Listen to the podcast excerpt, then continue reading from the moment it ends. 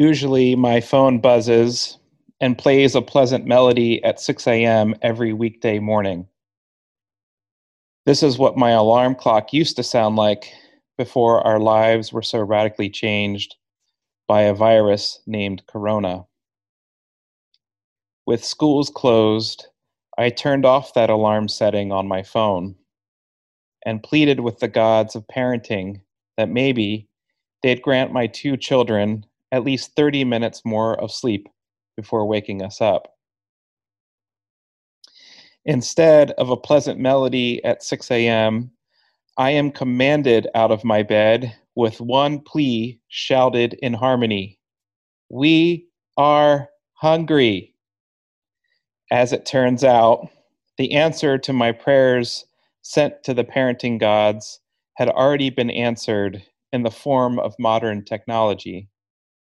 With my children now at an age where we can trust them to stay alive on their own without constant supervision, we can trust it we can trust in an iPad and a Netflix account to buy us another 30 minutes of rest.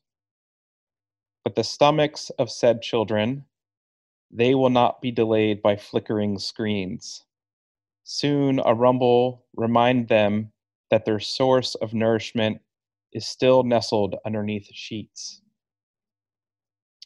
And so, with bouncing and odorous breath centimeters from my face, the prompt, We are hungry, finally urges me to roll out of bed and down to the kitchen to warm a pan and swirl water into the pancake mix.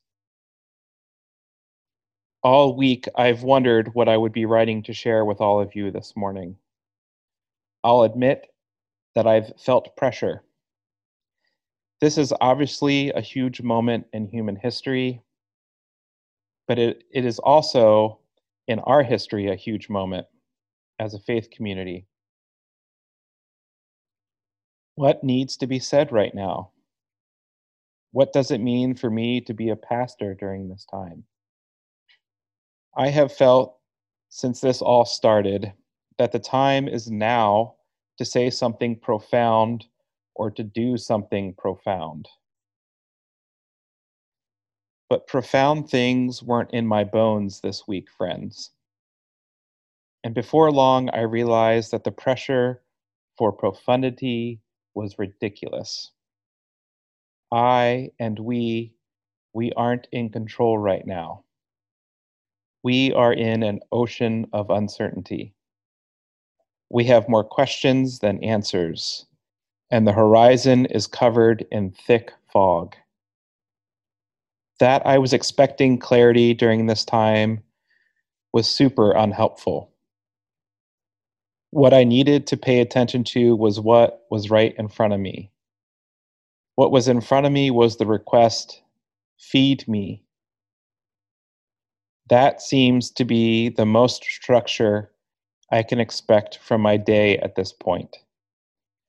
From the first urgings of a seven and a three year old for breakfast, to the long, hard stares into the refrigerator and pantry shelves of seemingly inc- incompatible cans and frozen items for lunch and dinner, my days during this quarantine seem to be structured in one of the most primal realities for all of us a need to be fed. The most I can expect of routine right now looks like cooking, eating, and cleaning up breakfast, lunch, and dinner. Within those movements, I acknowledge gratitude that I have enough to do that. Knowing that there are others who may not even have this routine to lean into. It makes the idea of saying grace before a meal all the more profound. And this idea of enough. What if those mov- movements of feeding and being fed, what if those are enough for us right now? Until the experience of this last week, I always thought that a lack of control over a situation was the source of anxiety. But this week has revealed that I that when I am forced by unforeseen circumstances to submit to the reality that I have no control, I am surprised by the feeling of riding the wave. No paddling, no dangling rope from a helicopter, just laying on my back and letting what happens happen. And so, enough in this situation feels so elemental. Being fed. It is the most we can control and perhaps the most we can do during incredible moments like this. The most I can do for my neighbor and for all of you is to drive to Fred Meyer and buy you groceries. In this way, you can be fed. The most I can be doing right now is to schedule a FaceTime meeting or schedule a meeting for worship via Zoom so that we can feed each other's weary and lonely hearts during this time.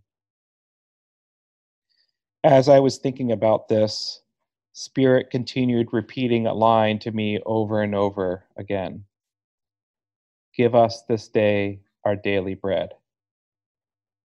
The line from the Lord's Prayer. We Quakers don't say this together, but it has been such a balm to me throughout my years as a follower of Jesus. I love that Jesus gives us the reminder of the scope and scale of things. It is today, and the elemental request feed me.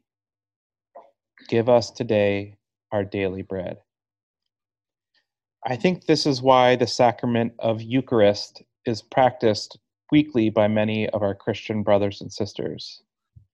It is the routine of breaking and drinking wine together, breaking bread and drinking wine together, that can remind us of our most elemental need and source of connection. Jesus fed his disciples the night before his crucifixion. And we, of course, remember the miracle of the bread and the fish there seems to be two messages that are fairly consistent for us at West Hills Friends. The first one is anything ever written by Mary Oliver.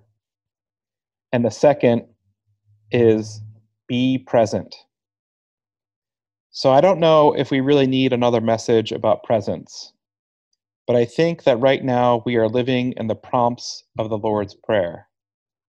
Our stomachs and our bodies are leading us more than our brains right now. Our stomachs are prompting us toward routine to meet our most basic needs of survival and getting our giving our hearts permission to be gentle on ourselves. Here are some queries for our time together in open worship.